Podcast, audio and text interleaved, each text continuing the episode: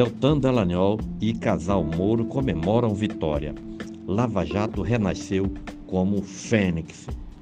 O ex-ministro da Justiça e senador eleito pelo Paraná, Sérgio Moro, sua esposa e deputada federal eleita por São Paulo, Rosângela Moro, e o ex-procurador da República, Deltan Dallagnol, do Podemos, eleito para a Câmara dos Deputados pelo Paraná, comemoraram as respectivas vitórias nas urnas ontem com menções à Operação Lava Jato, cujo legado político impulsionou os três junto aos eleitores. Grande vitória Vencemos todo o sistema político contra nós. Poucos aliados políticos mais valorosos. Vencemos o PT no Paraná, escreveu Moro em uma publicação no Twitter.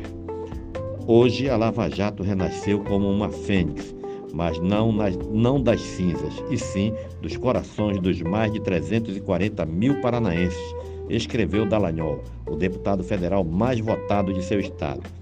Moro também parabenizou Deltan pela vitória. O povo paranaense mandou um recado claro sobre o que pensa a respeito do procurador da Lava Jato e sobre todas as artimanhas jurídicas que visaram e ainda visam prejudicá-los, escreveu. Já Rosângela, que se elegeu por São Paulo com uma das campanhas de forte vinculação ao esposo, afirmou que honraria cada voto. Ela fez o comentário em resposta a uma publicação do União Brasil que a definiu como um nome que levanta a bandeira da Lava Jato e das pessoas com doenças raras. Estes serão os primeiros cargos eletivos dos três.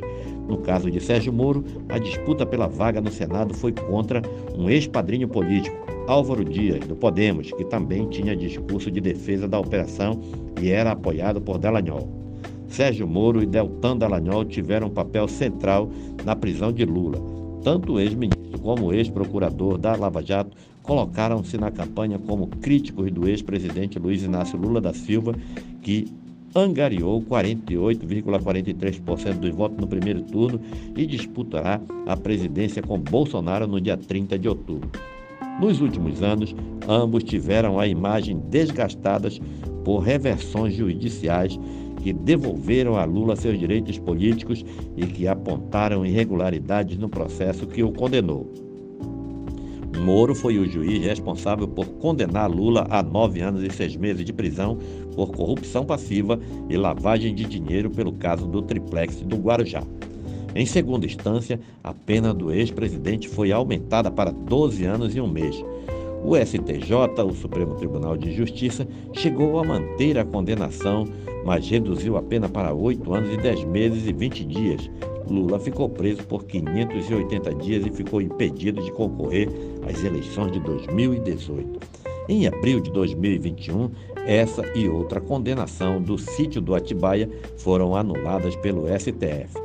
Na época, a maioria dos ministros concordou com a incompetência da 13ª Vara Federal de Curitiba para julgar Lula. Depois, em junho de 2021, Moro seria considerado um juiz parcial pelo STF na condução do processo do triplex do Guarujá. Já Deltan foi condenado por danos morais contra Lula devido a uma apresentação de PowerPoint exibida durante coletiva de imprensa para divulgar a primeira denúncia da Operação Lava Jato contra o ex-presidente sobre um suposto esquema de corrupção envolvendo o triplex do Guarujá. Transmitido ao vivo, o anúncio da denúncia ficou marcado pela fala de Deltan de que Lula seria o comandante máximo de esquemas de corrupção e pelo diagrama do PowerPoint que logo se tornou meme e alvo de críticas. A indenização firmada por de 75 mil reais. O ex-procurador pediu que apoiadores lhe ajudassem com transferências por Pix, que totalizaram, segundo Deltan, em 575 mil.